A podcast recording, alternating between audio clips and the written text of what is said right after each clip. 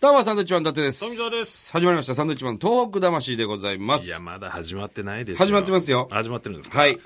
えー、今日もですね、メールはがき、なぞなぞの大放出、パート2でございます。ちなみにこの番組結構収録取りだめが多いんで、多いですよ2、3ヶ月前のメールやハガキも紹介される。そうなんです。だから、あの、あ、読まれなかったんだとかね、思ってたら、3、3 4ヶ月後に呼ば れるパターンありますんでね。パターンありますえー、気長に待ち続けてほしいと思います。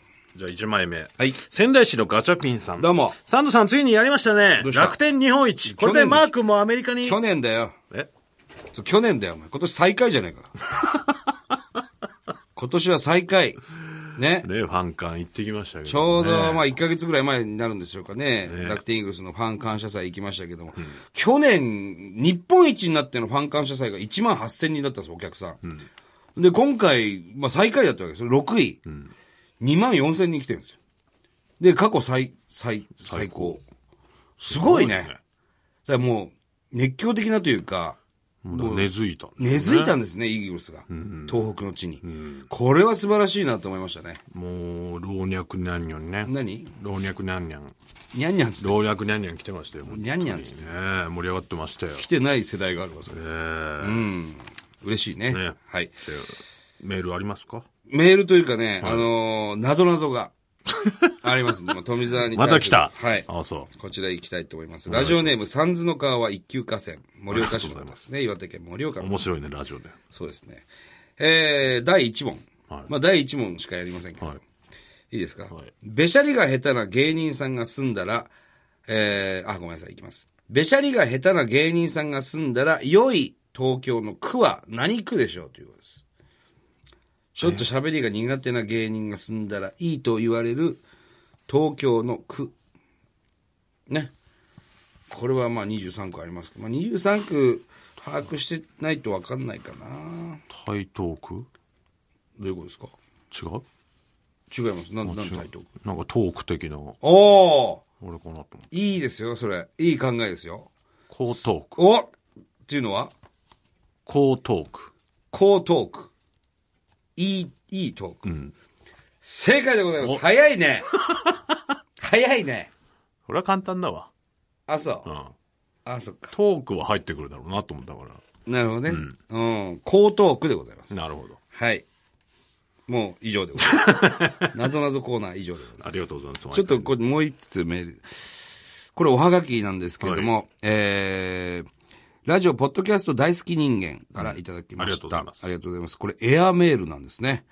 おエアメールこれはね、海外今回は、えー、カルフォルニアですね。えー、届きますね。カルフォルニアからこう、本当はにがきがさ、絵はがきの絵もカリフォルニアって書いてあるね。うん。すごいよね、これ。何えーお久しぶりです。えー先日、日系スーパーで、トメのお米と油麩を買いました。久しぶりの日本のおこお米は、カリフォルニア米と違い、パサついてないので美味しく感動いたしました。油麩もオニオンスープや丼にしました。トメは美味しいものがたくさんあるところなんですね。もっとこちらでも手に入るといいのに。ちなみに2015年のカレンダー制作の予定はありますかということです。まあ、カレンダーは、カレンダーはもうね。作ってますけど。テーマはスポーツで。これさ、カリフォルニアで油麩売ってんのこれどういうこと登米の、宮城のね、登米のお米売ってんだと油麩。この方の地元はどこなんだろうね。わかんないけどね。うん。でも多分宮城なんでしょうね、きっと。懐かしい。あ、懐かしいとは書いてないか。お久しぶりですって何なの前に、前にも来てるんであ、すね。前に来てんのはい。ラジオ、ポッドキャスト大好き人間。もうカリフォルニアにずっといる人なのかな多分そうなんですね。ねカリフォルニアからいただきましたっけオーストラリアとか、なんかそっちの。なんかありましたけどカリフォルニアねえお久しぶりです。カリフォルニアってでっかく書いてる絵描きなんで間違いないと思う。これ、あの、ハンコもね、エアメールのハンコなんで、うん。カリフォルニアからこう、はがき1枚送るとすると、切手っていくら必要なんでしょうね。このハガキ一枚数百円必要ですねきっとなるでしょ、それは。 52円っていうわけにいかないですもんね。それわざわざね。いただきましたよあ。りがとうございます。で、登米のお米と油麩。ね。まあ、登米は油麩丼なんか有名でね、あの、あの、B1 グランプリとかも出てますけどもね、すごく美味しいんだよね。それがカリフォルニアで売ってるっていうことに僕らは驚きですね。油麩は何スープ、オニオンスーオプニオンスープ、そして、あの、油麩丼、丼にしましたと。ああ、スープも合うか。スープ、前、あの、麩ですから、なるほどね。あの、ちょっとよ四つ切りぐらいにしてね、浮か、浮かべばさ、浮かせれば。そうか。もっとだからあれだよね。そういうものもさ、海外に売りに出たらいいんだよね。まあ、そういうの多いね。うん。なんかよくね、物産展で東京でやってたりしますけど、はいはい海外行ってもいいなとは思いますよね。なるほどね。うん日本人もいっぱいいますからね。そうそうそう。これありがとうございます。またあの、ポッドキャスト聞いてくださってると思いますが、ねまたカリフォルニアの情報をね、はいいただきたいと思います。そして、あなたの地元は一体どこなのか、教えてください。はいはい。とりあえずステッカー2枚差し上げます。ステッカーとかありませんかあ、ないんですか。ははいい。じゃあこちら、いおはがき、おはがきというか、お手紙。おうラジオネームくまさん。どうも伊達ちゃんトミーこんばんは。こんばんは最近寒くなってきておりますが、お体に変わりはないですかないですよ。えー先月の休みに、地元に帰った時、お昼にちゃんこ萩の井に行きました。お萩野井 東松島だそうですねおー。目当てはもちろん、えー海苔うどん海苔うどんうです。ん。そこで案内された座敷の壁にカレンダーが飾ってありました。はい。元大相撲幕下力士だった方がお店をやられているので、そうそうそう特に違和感がなかったんですが、そのしこ名が萩野井さんですからね。萩野井。思わず二度見しました、ん日本相撲協会が出している空10月の伊勢の里と鶴竜のカレンダーの隣が3度の2014年カレンダーだったからです。ああ、はいはい。多分あ、きせの里だな、それな。稀勢の里。うん。はいはい。多分サンドイッチマンカレンダー2014という文字がなければ気づきません。あ、もう本当に力士のカレンダーだと思われた。ああ、本当にこういう力士がいるんだなと、思わず一人でニヤニヤしてしまいました。はいはいはぜひラジオを聴きの皆さんにも見に行ってもらいたいです。い。なるほどそし。て東松島の海苔うどんを食べてもらいたいです。絶品ですよ。うまいよね。っていうことですね。まあ写真も当にうまい入ってるんですけあど、、カレンー。ダーを写真撮ってくれたんだこういうねふ。うに並んで貼ってありましたよっていうね。なるほど。えーはいはいはい。まあ確かに見劣りしない体でね、やらせてもらってますからね。うん。